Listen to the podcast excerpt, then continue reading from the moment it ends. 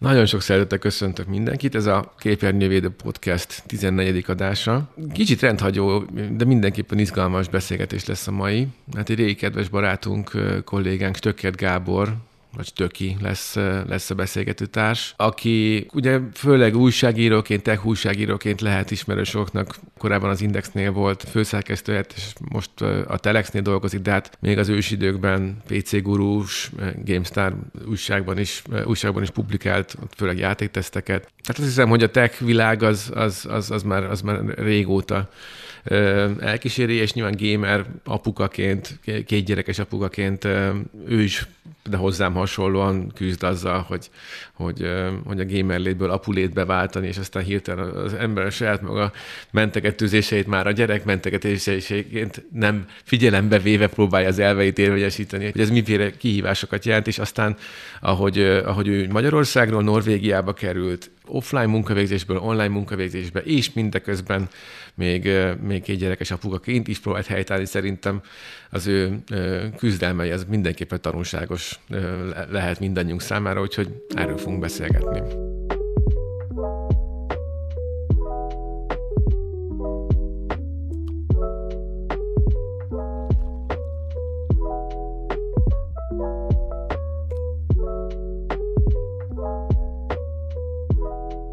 Kezdjük a legelején, a, amikor, amikor eldőlt, hogy, hogy Norvégiából fogsz, fogtok élni valamennyi ideig, valamilyen időre már ezt nyilván úgy készültetek, hogy, hogy azért ez, ez azért fenekestül fel fogja forgatni a, a hétköznapokat is.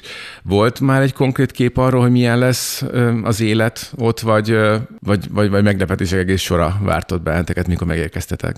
Hát volt nyilván valamilyen elképzelésünk, mert már korábban egyszer-kétszer voltunk az országban terepszemlén, meg hát a feleségem állásinterjún, ahova én is elkísértem, de hát természetesen meglepetések sora jött, kezdve azzal, hogy amint kiérkeztünk, minden kapu bezárult, mert beütött a Covid No, ez mindenkinek nagy meglepetés volt akkoriban. igen, igen, igen. Csak ez hát nem egy ilyen norvég sajátosság. Nem egy norvég hanem... sajátosság, persze, csak hát így, így egy új életszakasz kezdésével együtt az egy ilyen, nem is az, hogy nehezített pálya volt, hanem, hanem nem lehetett szétszálazni, hogy mi miért történik, vagy például, hogy most miért nem találkozunk a barátainkkal, azért mert külföldön vagyunk, vagy azért mert Covid van. Valami nagyon hiányzik, akkor így a távolból, akkor az, az tud, tud egy megnyugtató gondolat lenni, hogy de hát azért otthon se találkoznánk a többiekkel, vagy nem tudom, otthon se járnánk színházba nyakon öntve azzal a szószal, hogy időközben egy világszintű lezárás elindult, és te pedig, vagy ti pedig külföldön egy egészen új életet próbáltatok megismerni, de végül is a norvég falak közé zárva. Egészen hasonló lehetett, mint az itthoni lockdown. Ebben az egész helyzetben, élethelyzetben az, az online tér, meg a virtuális tér, az mennyire értékelődött föl? Nyilván neked gondolom otthonos volt, mivel a munkád alapvetően az online térben zajlik, de amikor ezt családilag éli meg az ember, akkor, akkor az, az hogy érintette a mindennapokat, vagy a családi életet? Mindenféle újratervezésre volt szükség, kezdve azzal, hogy az Adél lányom Magyarországon végezte el az első fél évét a, az első osztálynak, és a második fél évbe belekezdett, de aztán az volt a terv, hogy márciustól ő már egy norvég iskolába fog járni. Na most Norvégiában az iskolák is bezártak, ahogy kiértünk. Tehát beíratni se tudtuk a gyereket. Vagy hát nem bezártak, hanem átálltak távoktatásra. De mivel mi nem itt tudtuk beíratni az adélt, ezért távoktatás se tudta elkezdeni.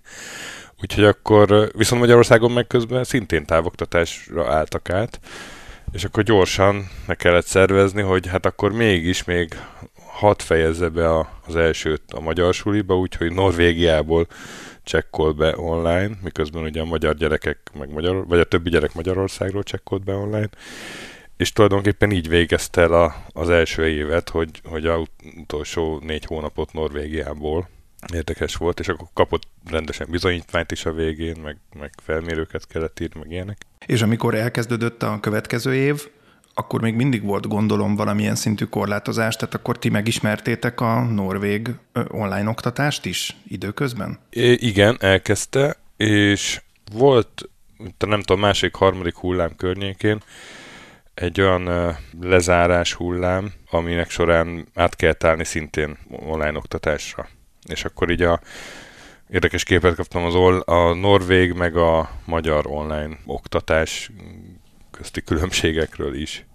Ezt meg tudod fogalmazni, hogy milyen, mi volt ebben mondjuk a legjelentősebb eltérés? Eleve milyen volt maga az oktatás, mert azért elsős, mm, elsősöket online oktatni, az, az, az egy külön kihívás volt még az online oktatáson belül is. Igen, igen, nem tudom mennyi időtök van.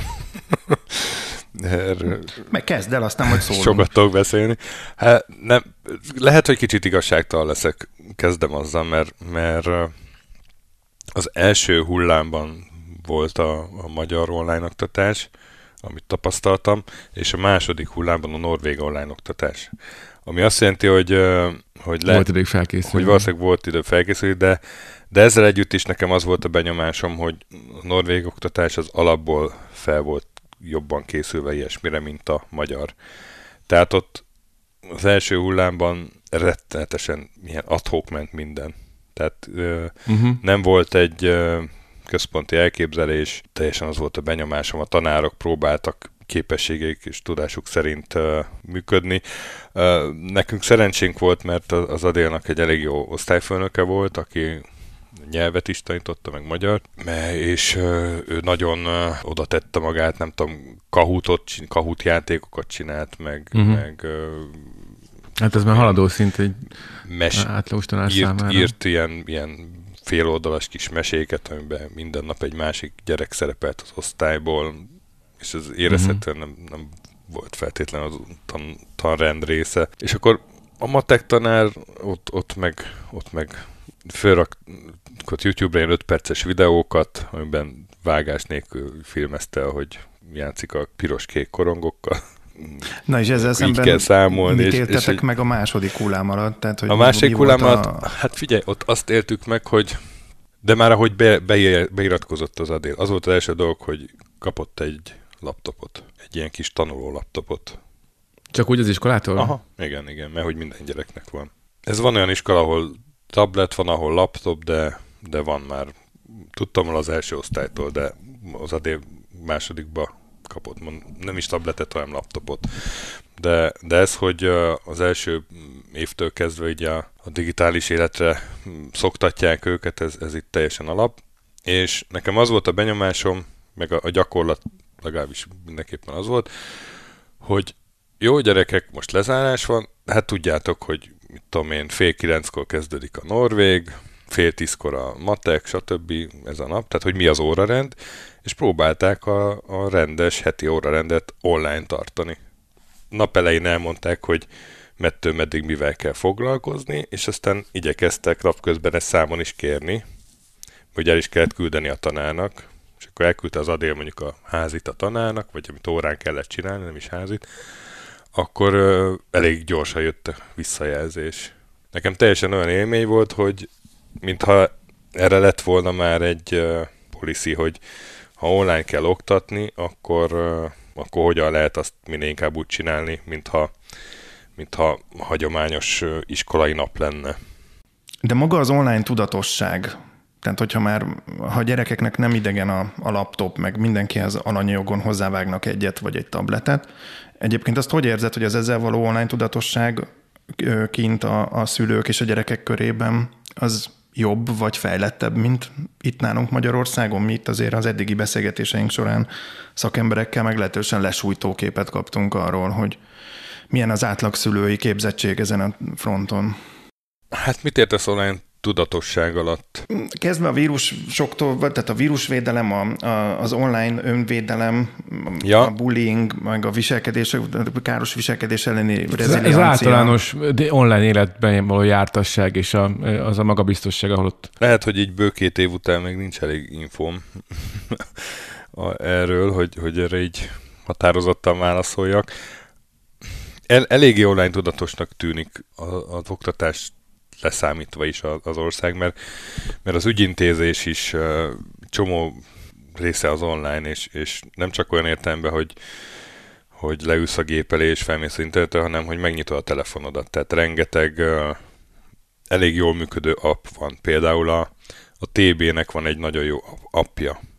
Ott a telefonomon, és bármikor meg tudom nézni a leleteimet. Mondjuk ez egyébként speciál Magyarországon is az elmúlt években egészen használhatóvá fejlődött az ügyfélkapus rendszerrel, csak szerintem az emberek nem képzettek eléggé hozzá, hogy ezt ügy, ügyfélként ki tudják használni, vagy, vagy nem, nem kapnak megfelelő oktatást. Igazából ezt akartam kérdezni, hogy ha, ha online jól tanítanak az iskolában, akkor tanítanak-e online dolgokról is az iskolába, vagy a gyerekek kapnak-e segítséget arra, hogy hogy kell az online világban jól eligazodni? Akár ilyen szinten, hogy az appokat használni. Igen, igen, igen. Erre, erre kapnak segítséget. A, a bullyingre is elég, elég odafigyelnek. Itt az, az, hogy mennyire tudnak vele kezdeni valamit, ha, el, ha elkapják, az, azt nem tudom, megmondom őszintén, mert, mert hallottam olyanról is, hogy valaki átiratta a gyerekét másik iskolába bullying miatt. Úgyhogy lehet, hogy erős... Hát általában az a véde, védelem utolsó vonal, amikor ja, kifutsz az opciókból. Lehet, hogy erős sincs elég infom, de, de azt így az Adélon például látom, hogy nagyon odafigyelnek a tanárok, ha, ha valami egészen pici izé, is bullying történik, mert, mert itt ugye nagyon sok bevándorló van, és akkor az nyilván egy, az két klik tud lenni valamennyire. Ez szerintem természetes is, hogy egy norvégoknak más a kulturális háttere, készlete, mint a, a nem tudom, iszlám országokból érkezőknek, és akkor nyilván elsőben a, a norvég gyerekek vegyülnek egymás magukkal, meg a bevándorlók egymás között, tehát mindenképpen kialakul ez a két csoport. De hát itt azért erre nagyon odafigyelnek, mert az országnak nem tudom, milyen 9%-a, lehet, hogy most már lassan egy tizede az, az bevándorló, és az nagyon fontos a norvégoknak, hogy, hogy ők egy befogadó ország, és, és itt mindenkit szívesen látnak, és ne érjen hátrányos megkülönböztetés egy gyereket se.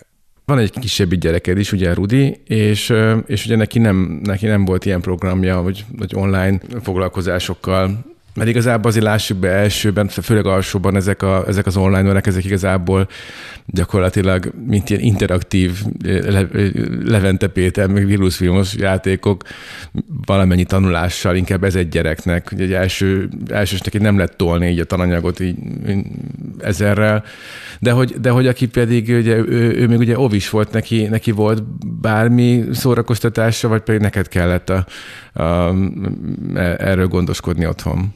Hát nekem kellett, mert az Oviba nem tudtuk beiratni a Rudit.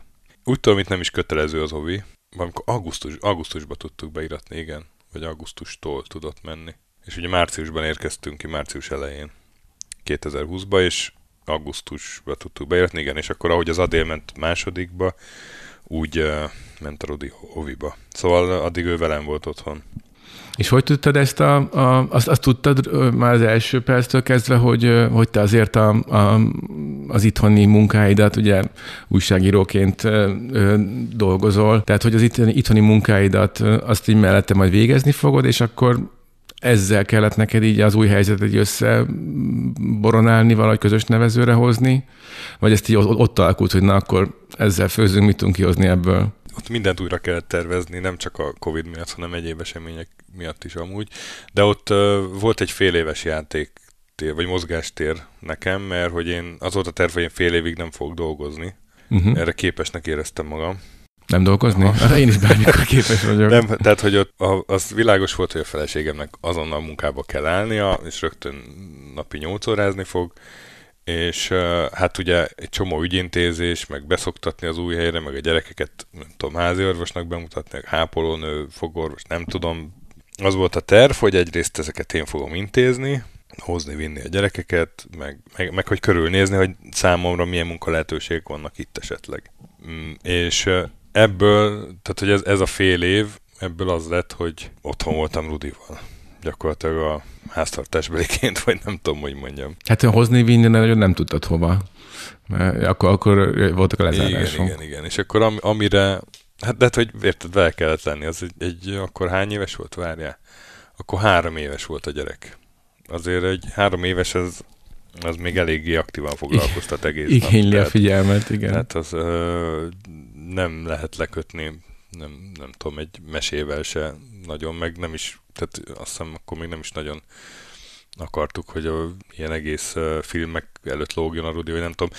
A, amerikai gyerekorvosok Nyilván, hogyha nem akarod a képernyő idejére akarsz igen, figyelni, képernyő akkor idő, igen, ez még igen, több igen, személyes igen, figyelem. Igen, igen, igen, mert az amerikai gyerekorvosok ajánlását próbáltuk követni, azt hiszem az, hogy másfél éves korig ne nézzen képernyőt, a gyerek aztán lehet napi fél óra, vagy nem tudom, és két éves kortól napi egy óra, de már elfelejtettem, hogy van, de ilyen, ilyen elég kevés. És akkor azt próbáltuk uh-huh. betartani mind a két gyereknél. A screen time-ot. Ott volt az a helyzet, hogy egy csomó játék az ott maradt Magyarországon, mert, mert nem nagy kocsival költöztünk, hanem gyakorlatilag amit elbírtunk, 80 kilónyi bőröndöt hoztunk, aztán abba férjen bele uh-huh. minden. És hát itt azért tudod új dolgokat venni, nem feltétlenül a Lego készlet az első a listán, hanem mondjuk a mikro.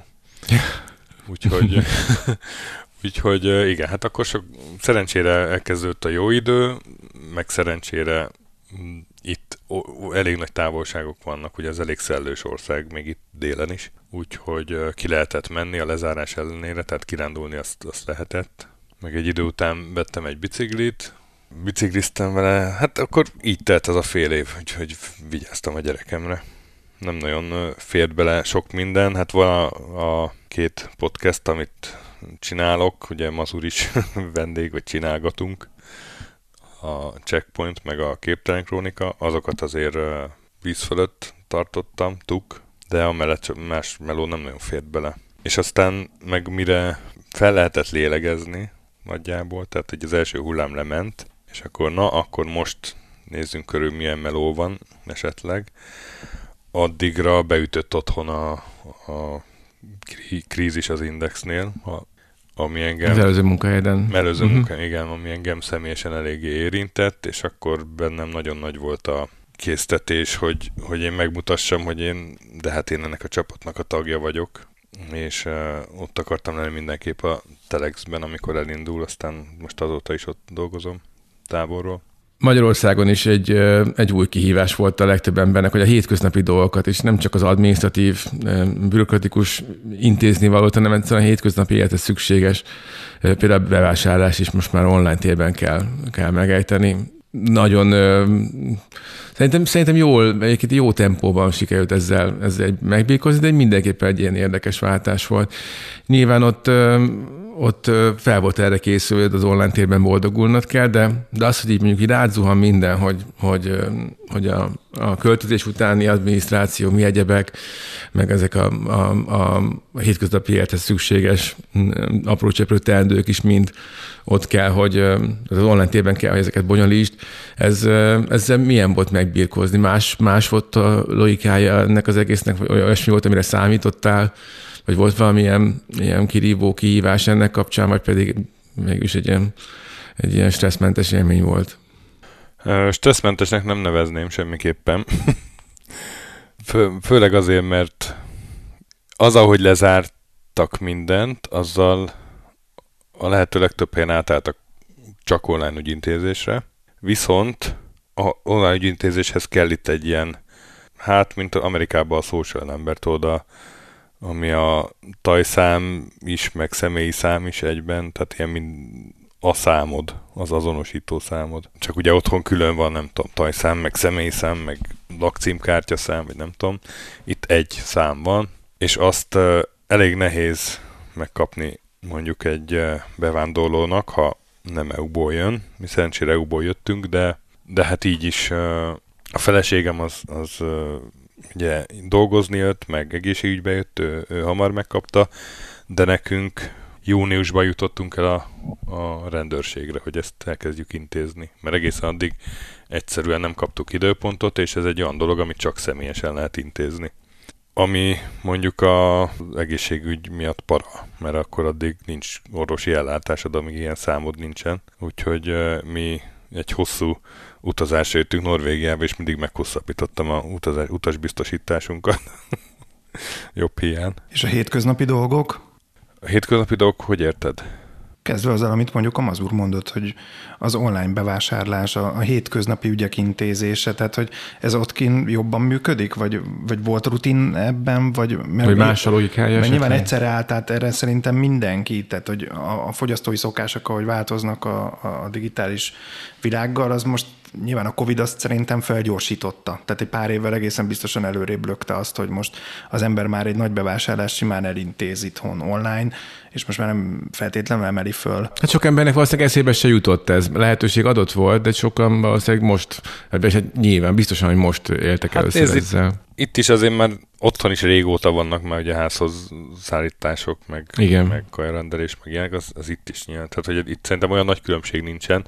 Mi ebből a szempontból nem voltunk tipikusak, mert uh, ugye bennünk volt az, hogy új helyen vagyunk, és fel kell fedezni a környéket.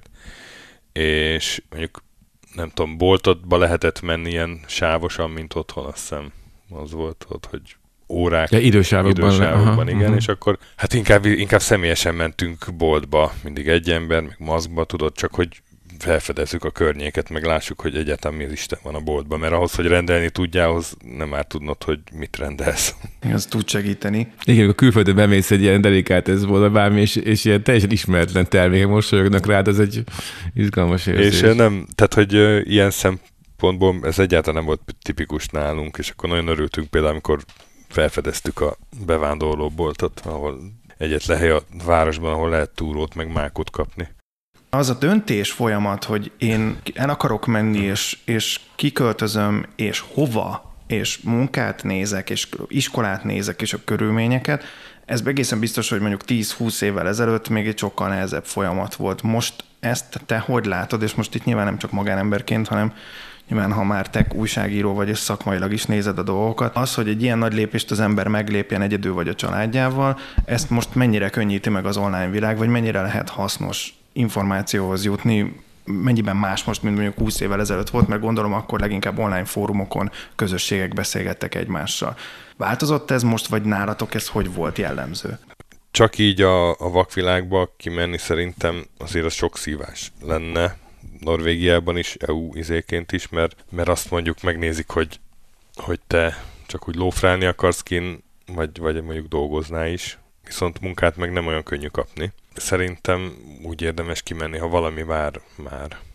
És ennek a felderítésében viszont tényleg segít az online világ. Tehát az első dolgunk volt feliratkozni a Facebookon a Norvégiában élő magyarok, és most már 8000-nél többen vannak, akik vagy kiköltöztek, vagy, vagy uh, magyarként születtek oda. Az egy nagyon jó Facebook csoport, rengeteg jó info van, minden héten híreket írnak, van egy külön weboldal, tehát az már Facebookból kinőtt egy, egy saját weboldal, ahol ahol ilyen heti híradó van. Ha van egy kérd, van egy ilyen gasztronómiai nyúlványa, tehát már ilyen aloldalak is vannak. Lehet kérdezni, kapsz értelmes válaszokat. Úgyhogy uh, rengeteget segít persze az online világ egy ilyenbe, meg hát az előzetes uh, puhatolózásba is akár, akár olyan szinten, hogy lakáskeresésnél meg tudod nézni, hogy Google Street View-n, hogy, hogy milyen környéken laknál, vagy mire néz a lakásablaka mi így tudtuk meg, hogy egy szántóföldre néz, amit kinéztünk. Volt egy orvoskezvetítő cég, és az, ott volt egy segítő szerencsére, és ő, ő feldobott ilyen lehetőségeket, tehát ő segített keresni. Ez is egyébként, hogy egy, egy az online világ, hogy a, egy orvosközvetítő cég, és akkor egy életben nem találkoztunk azzal az emberrel, aki intézgette és ott egyébként a munkakeresési folyamat, most nyilván azt mondtad, hogy te is gondolkoztál azon, hogy esetleg kint milyen munkát találnál. De mondtad ugyanakkor, hogy nehéz munkát találni kint, hogy akkor ebben inkább szintén social médiát használ az ember, amikor külföldi munkát keres, és ez a legpraktikusabb, vagy esetleg van olyan dedikált app, vagy valami hivatalos segítség arra nézve, hogy hogyan lehet valami értelmes munkát találni, és mondjuk nyilván kvalitásnak megfelelőt nem a mosogatásra gondolok, vagy a krumpli pucolásra elsősorban. Van, van egy-két oldal, a fin.no, meg a jobb norge ezek, ez a kettő az jellemzően. De ezek ugyanaz az élmény volt, vagy ugyanaz a logikája, mint gondolom, hogy Magyarországi álláskereső a, hát a, oldalaknál. A, a film.no az érdekes, mert a film.no az egy ilyen elég nagy uh, portál, és az gyakorlatilag a, mint nálunk a Vatera, vagy Jófogás, vagy nem tudom mi most a neve. Uh-huh. Azon mindent árulnak, csak, uh, csak állások is vannak, meg utazási irodák, meg nem tudom. Tehát, ja, hogy ez egy nagy online piac, egy tér, nagy online piac, kb. De hogy fölrakhatod a, nem tudom, a megunt hajódat, de állást is hirdethetsz. Mi gondolom, ott egy aktívabb napi, napi szintű probléma, hát most itt itthon. megnyitottam, és akkor itt van egy 13 millió koronás lakás Oszlóban, már lassan 40 kell szorozni, amilyen állapotban van most a forint, tehát ez, ez egy elég drága tudsz. És akkor rögtön alatt a 150 koronás napszemüveg. Uh-huh. Ezeket így árulják, így random beválogatja, és akkor alatta meg kis cicák, szóval tényleg lehet, hogy, lehet, hogy csomagban olcsóbb. Nagyon, nagyon uh, vegyes a dolog, de hát itt, itt van egy jobb, és akkor ott uh, lehet uh, állásokat keresni, de van dedikált uh, oldal, ez a jobb Norge, és akkor uh-huh. hát én még uh, szoktam nézni a egy-két egyetemnek a honlapját is, mert milyen ösztöndiakban is gondolkodom. Ami, ami, ami nekem a leg, legjobban be van csípődve, nyilván a saját traumáimon is még dolgozom fel. Mindannyiunknak, szerintem mindannyiunknak napi szintű kihívás volt nem megőrülni a, a karanténban a, a Covid alatt, és és úgy, hogy, hogy te ott kisgyerekekkel, meg új közeggel, és hát ha nem is átható, de elemeiben sok-sok ilyen kisebb bizonytalansággal körülvéve kellett boldogulni.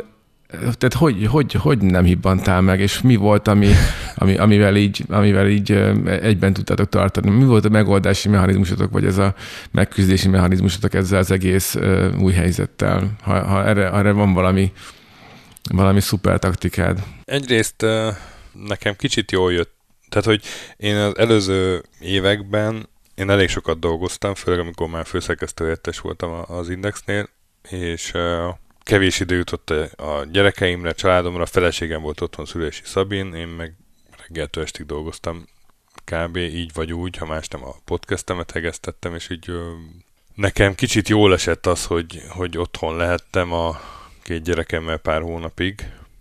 Az első héten nekem is. Aztán hát kérdezed, hogy nem, hogy nem hűltem meg, vagy hogy nem hibbantam meg. Én, én, én magamból indulok ki, hogyha neked ez nem volt egy probléma, akkor de, mondjuk de, de, csak... de, a végére meghibbantam. De azt akarom mondani, hogy ne, ne, nem lehet ez a végtelenségig bírni. Ak- akkor, akkor volt, volt olyan, hogy mondtam, hogy figyelj, most már jobb idő volt, én most elmegyek biciklivel, nem tudom hova, este jövök. És akkor eltekertem Tönzvekbe, az itt egy szomszéd nagyobb város, tehát kifeküdtem a tengerpart, aztán este hazatekertem. Uh-huh. Mert már tényleg már nem bírtam, de, de a feleségem a szerencsére ebbe partner volt, meg ő is látta, hogy, hogy hát itt most eléggé meg cserélődtek a szerepek. Az is egy érdekes dolog amúgy, arról ő tudna mesélni, most nem akarok helyette, hogy ő meg ugye a szülési szabiról ment vissza dolgozni, és hát ő, ő egy magyar klinikáról ment el szülési szabira, és akkor egy Norvégba ment vissza, az, az is egy ilyen külön sok volt még azon túl, hogy, hogy akkor most megint mm, dolgozni kell a gyerek pátyogatás után. És amikor, amikor ahogy teltek a hétköznapok, és ahogy ugye a sokat voltál összezárva a gyerekekkel. Mert nem, nem úgy fogalmazni, mint hogy ez valami szörnyű dolog lenne, csak... nem. Csak az, értem, mit, az. Értem, szóval, mit mondasz, hát, ja. Mindig az adásokban ugye visszatérő probléma, visszatérő kérdés a képernyőidőnek a kontrollálása. Ti, ti, és te is említetted, hogy, hogy azért ti az amerikai gyerekorvosok ajánlása ez volt, amit igen, amit igen, igen. hogy egy, egy ilyen iránymutatást próbáltatok követni. De amikor ennyi időt vagytok otthon együtt, és, és igazából, ahogy mondtad, például Rutek nem volt a, a, a, a játéka és a többi, tehát, hogy mit, mit találtatok ki arra, hogy, hogy, hogy ne, ne a képernyőt nézzék a gyerekek?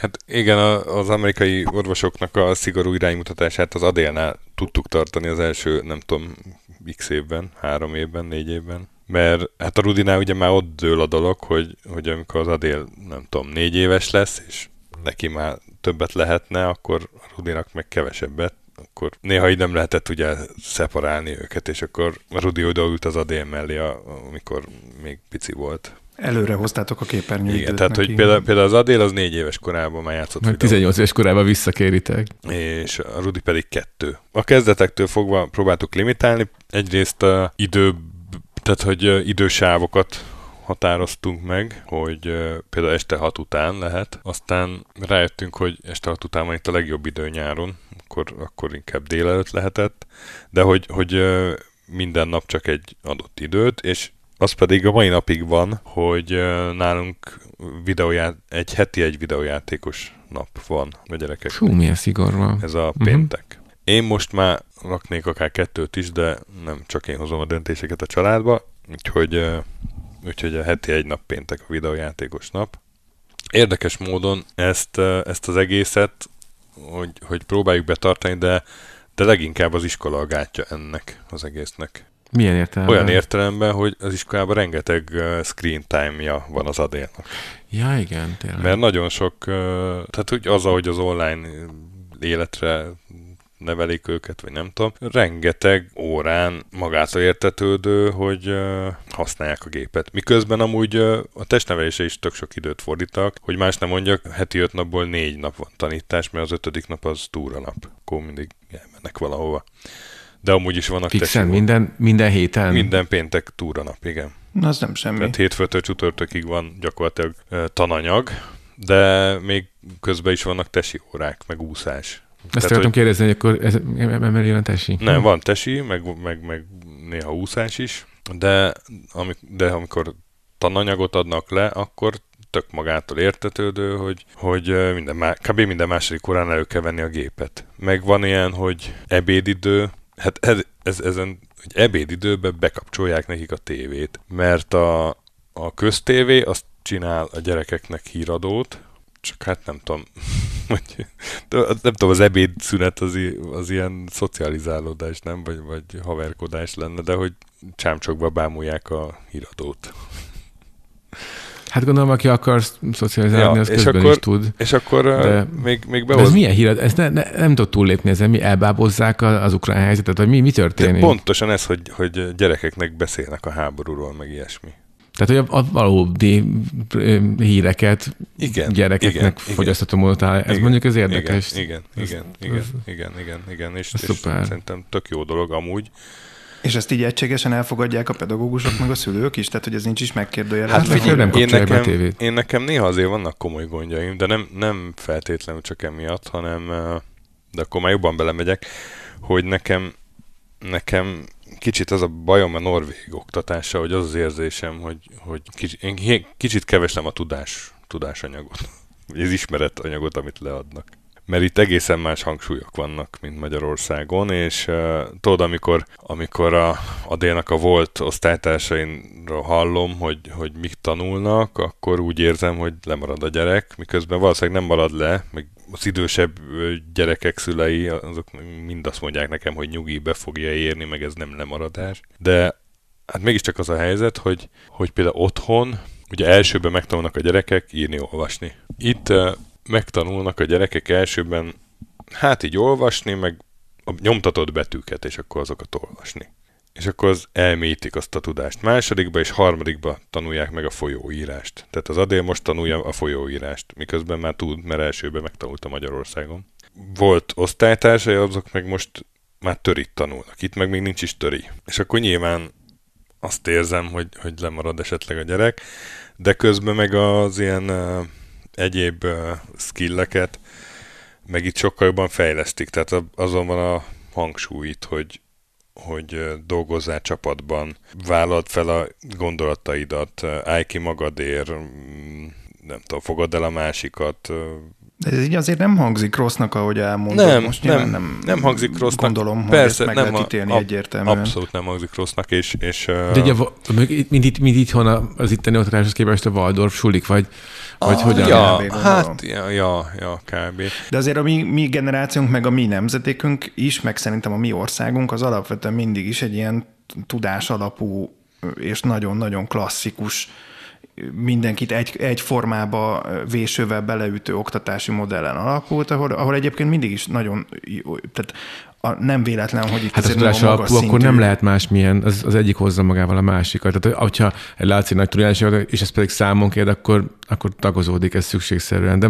Hát igen, csak most az a nagy kérdés, hogy abban a világban, ahol már pont a digitális kompetencia és a, a, a digitális világ használata egészen átformálja azt, hogy, hogy hogyan szerzed és dolgozott fel az információt, ott már nem biztos, hogy a tudásra, hanem sokkal inkább a, a képességekre kell a hangsúlyt helyezni, és gondolom, hogy ott igen, ez lehet előtérben. Igen, nem? igen, hát itt, itt az elején, elején abszolút ezen van a hangsúly, de és valószínűleg nekem egy kicsit ebben lazában kellene gondolkodnom, de, de néha mégis az érzésem, hogy, hogy ez a, a ló túloldala. Én a magyar oktatással nem voltam elégedett amúgy, tehát ott, ott az tényleg túl, ott meg azt gondoltam túl sokkal ismeretlen, és, és egyáltalán nem gondolom, hogy például a harmadikban már törővel kéne foglalkozni. De, de tudod, amikor hazajön az Adél, a, mit tudom én, a négy nap egyikén, amikor egyáltalán tanulnak valamit, és akkor mesél, hogy képzeld, apa, a, beszéltünk ma az oszlopról.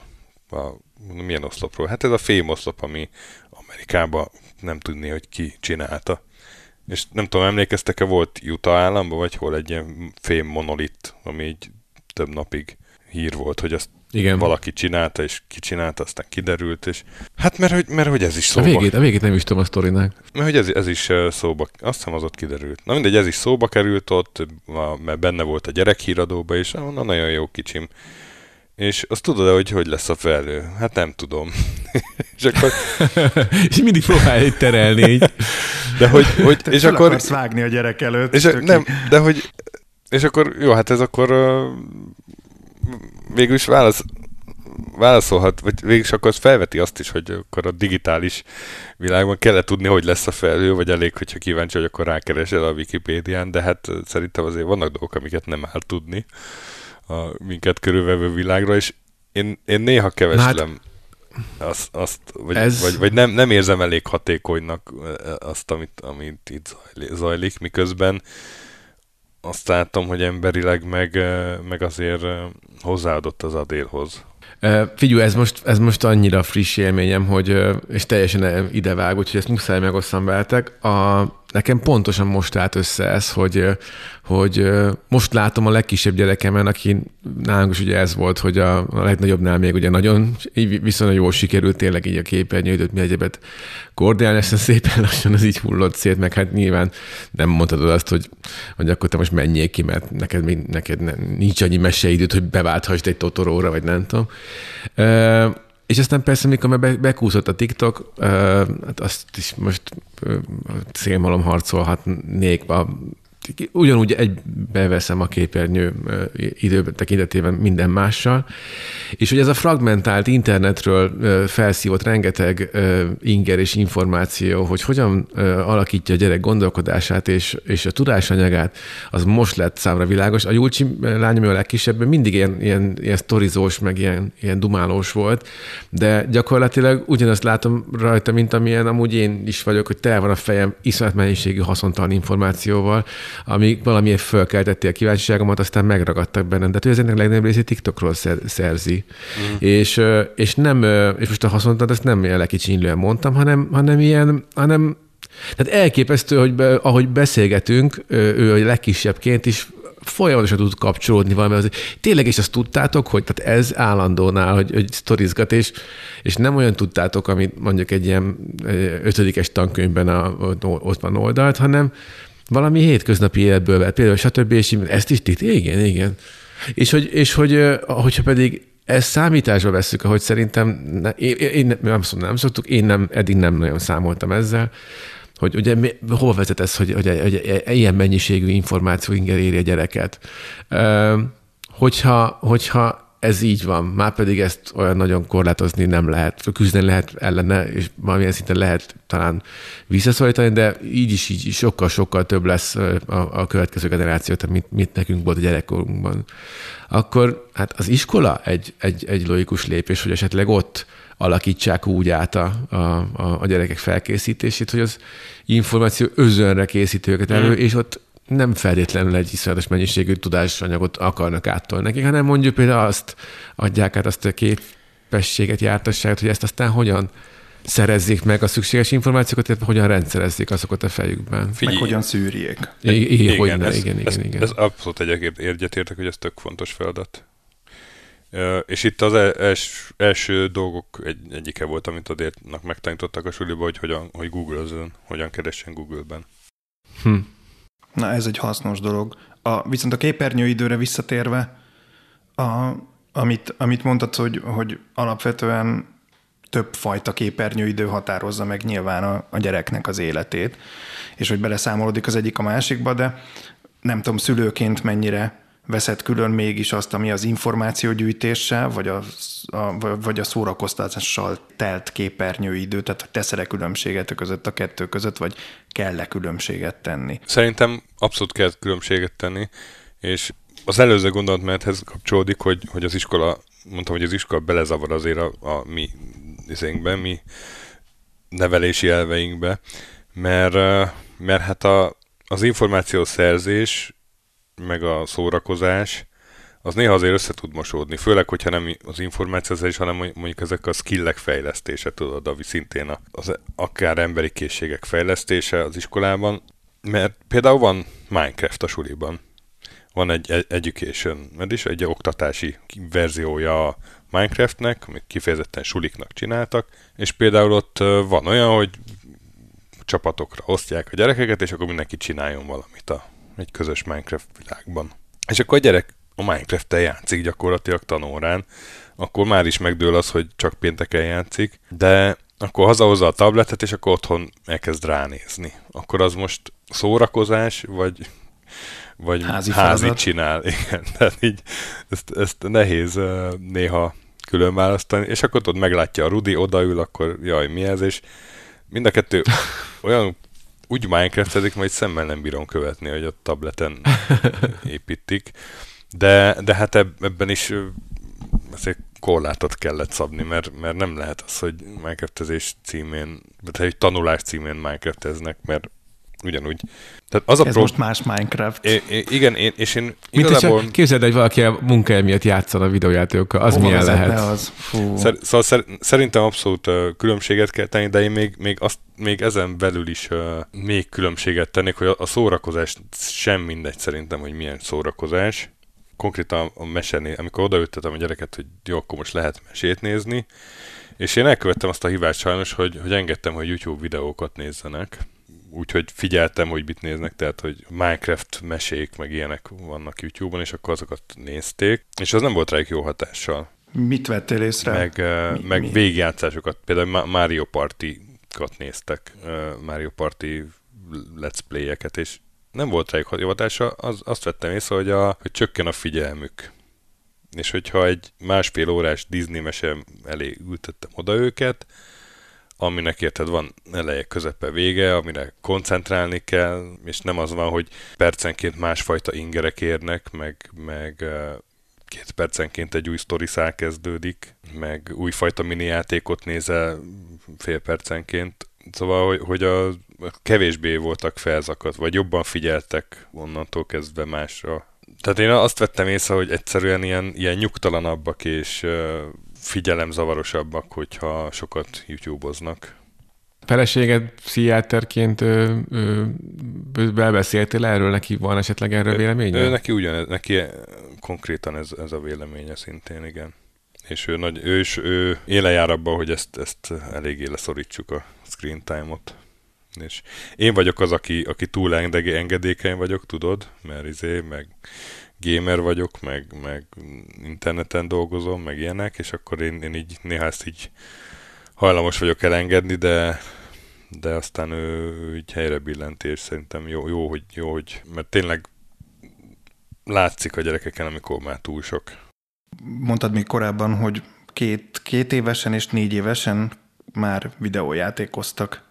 Igen, igen. Ugye? Igen, igen. Hát ez a heti egy nap, és akkor, akkor egy, heti egy, nap egy órát, egy órát Na, ha már, ha már viszont gamer szülő vagy, játékkal foglalkoztál hosszú éveken keresztül, szakújságíróként is, meg a szabadidődben is. Most így szülőként mik azok, amiket a ilyen idős gyerekeknek ajánlanál, vagy azt mondod, hogy jó családilag együtt játszani? Hát a, a kapudrog az a Paw Patrol on the Roll című játék volt, ez a mancsőrjárat nevű ilyen eleve kicsiknek készült uh, animációs sorozatnak a videójáték verziója, ami hát nem csak azért ideális kapudrog, mert, mert hogy uh, cuki, meg nincs benne erőszak, hanem azért is, mert rettenetesen egyszerű az irányítása is, meg a játék menete is, és nagyon megengedő, tehát nincsenek benne pixelpontos ugrások, balról jobbra kell menni benne, és kutyanasikat felszedni, meg állatokat megmenteni, és teljesen egyszerű, és két éves gyerek is végig tudja játszani. Úgyhogy ez, ez volt talán így az első, meg hát az Adélnak a... És jó is volt? Tehát én neked hogy? így, mint szülőként is, meg, meg, meg, meg gamerként is így ezt egy ilyen kicsiknek egy jó játéknak tartod? Szerintem ez kicsiknek egy jó játék, igen. Hát nyilván nem kaptam ingerenciát, hogy kiplatinázzam, de, de a kicsik így szerették, meg aztán még többször elővették később is, amikor már voltak komolyabb játékok, akkor is így visszamentek retrózni. Aztán hát az Adélnak a, a második játék az a Super Mario Odyssey volt, ami, ami azért egy elég kemény dió volt irányítási szempontból. És hát azt igazából... Ott, kett... már, vannak, ott már vannak nehéz ugrások. Azt ketten, ketten játszottuk igaz. Hát igazából azt én játszottam, és akkor odaült mellém az Adél, és akkor mindig elkunyiszta a kontrollert, aztán ebből az lett, hogy, hogy a végén már egy ketten játszottuk, és akkor a, a nem tudom, a nehéz részeket én csináltam, a hódacskákat meg ülszette össze, és mondjuk az arra jó volt, hogy ráérezzen a, ezeknek a játékoknak az irányítására, tehát hogy, hogy 3D-ben lehet mozogni, meg ugrálni. Mert ez is egy olyan uh-huh. skill, amit a gyereknek meg kell tanulnia, hogyha videójátékozni akar. Elképesztő, milyen nehezen veszi ezt fel, aki nem játszott soha. Meglepő. Nekünk már tök természetes, de... És akkor Rudinál már, már azért úgy figyeltem jobban a fokozatosságra, hogy így először a 2D játékokat mutattam neki, aztán fokozatosan az ilyen fél 3D, 3D-be. Uh-huh. Hát most meg tegnap végigjátszották a körbit az új körbi játékot. Na, az király. Úgyhogy teljesen egyedül az elejétől a végéig elmentek. Én Komolyan, és segítettem jó. jó, nem a wild módba játszottak, hanem a, a könnyebb fokozatba. De hát nem, végignéztem így a utolsó csatát a végén, hát valami hatfázisú szörny van a játék végén. Elképesztő. Meg tanácskozták, hogy a Kirby az milyen képességet vegyen fel. Átgondolták az egészet, melyik fázisnál. Megnézték YouTube-on, hol milyen támadás elől kell elugrani. szóval ez mindig a jó nézni, amikor a gyerekek nem lesz, nem összedolgoznak. Lesz, nem lesz gond, amikor a Dark souls fognak ismerkedni szerintem. Oda jut a dolog. Tehát én Nintendo-nak jók ezek a nem csak a Kirby játékok, hanem mondom, hogy több Mario játék is megfordult a controller, vagy megfordult a konzolunkon, meg Playstation-on a, ez a Astrobot, vagy mi a neve ennek az alap robotos PS5-ös uh-huh. Mhm. játéknak. Hát az, amit, amit nagyon szerettek, meg a Loco. Minden PlayStation 5 gépen rajta van eleve ez igen, a... Igen, igen. Meg a Loco játék. Lokoroko, ami, ami megint egy mm. másfajta irányítást kíván, de azt is tök ügyesen megtanulták, hogy az, az is így azért begyakorolható.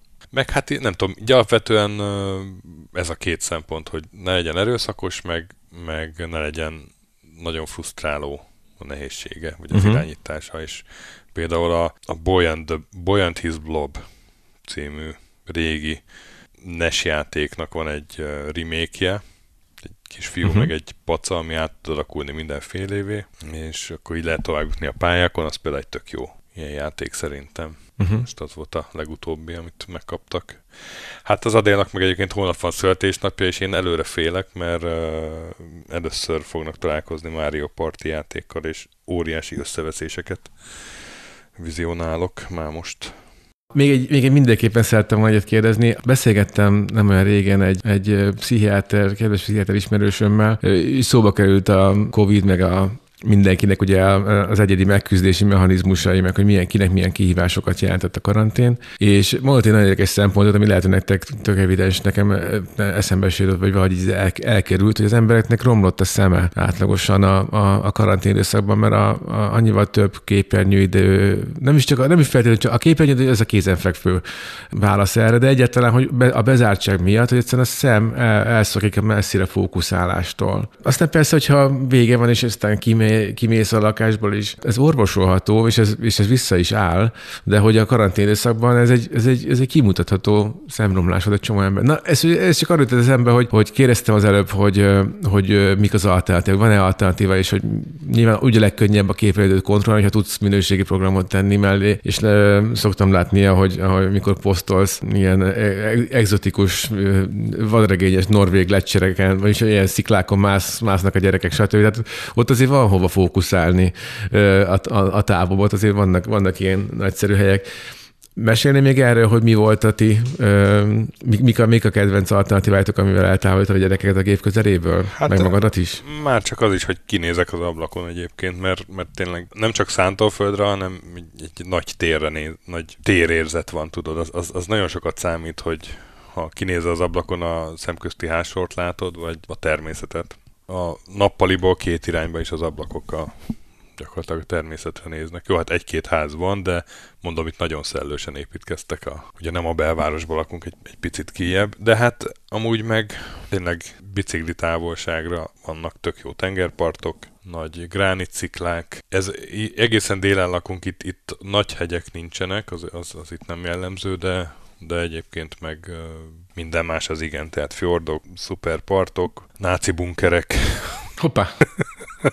hogy val- Akkor kis tudtok, val- ilyen, tudtok ilyen fjord, fjord fiesztákat rendezni, hát nem? fjord fiesztákat, igen, tudunk rendezni. Fjord Ferlénnel szoktunk menni. Na hát ez, eddig bírtuk a, a, a szóviccek nélkül, úgyhogy szerintem ez pont tökéletes alkalom is arra, hogy megköszönjük a beszélgetést. Ez volt a Képernyővédő 14. adása. Nagyon szépen köszönjük Stökkert Gábornak, Stökinek, hogy, hogy, hogy itt volt velünk országhatárokon átívelve az internet és a technológia erejével be tudott kapcsolni a beszélgetésbe, és köszönjük szépen mindenkinek, aki, aki hallgatta az adást.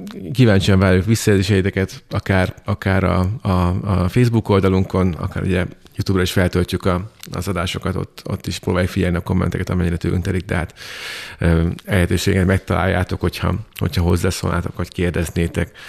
Találkozunk nem soká. Sziasztok! Köszi is, sziasztok!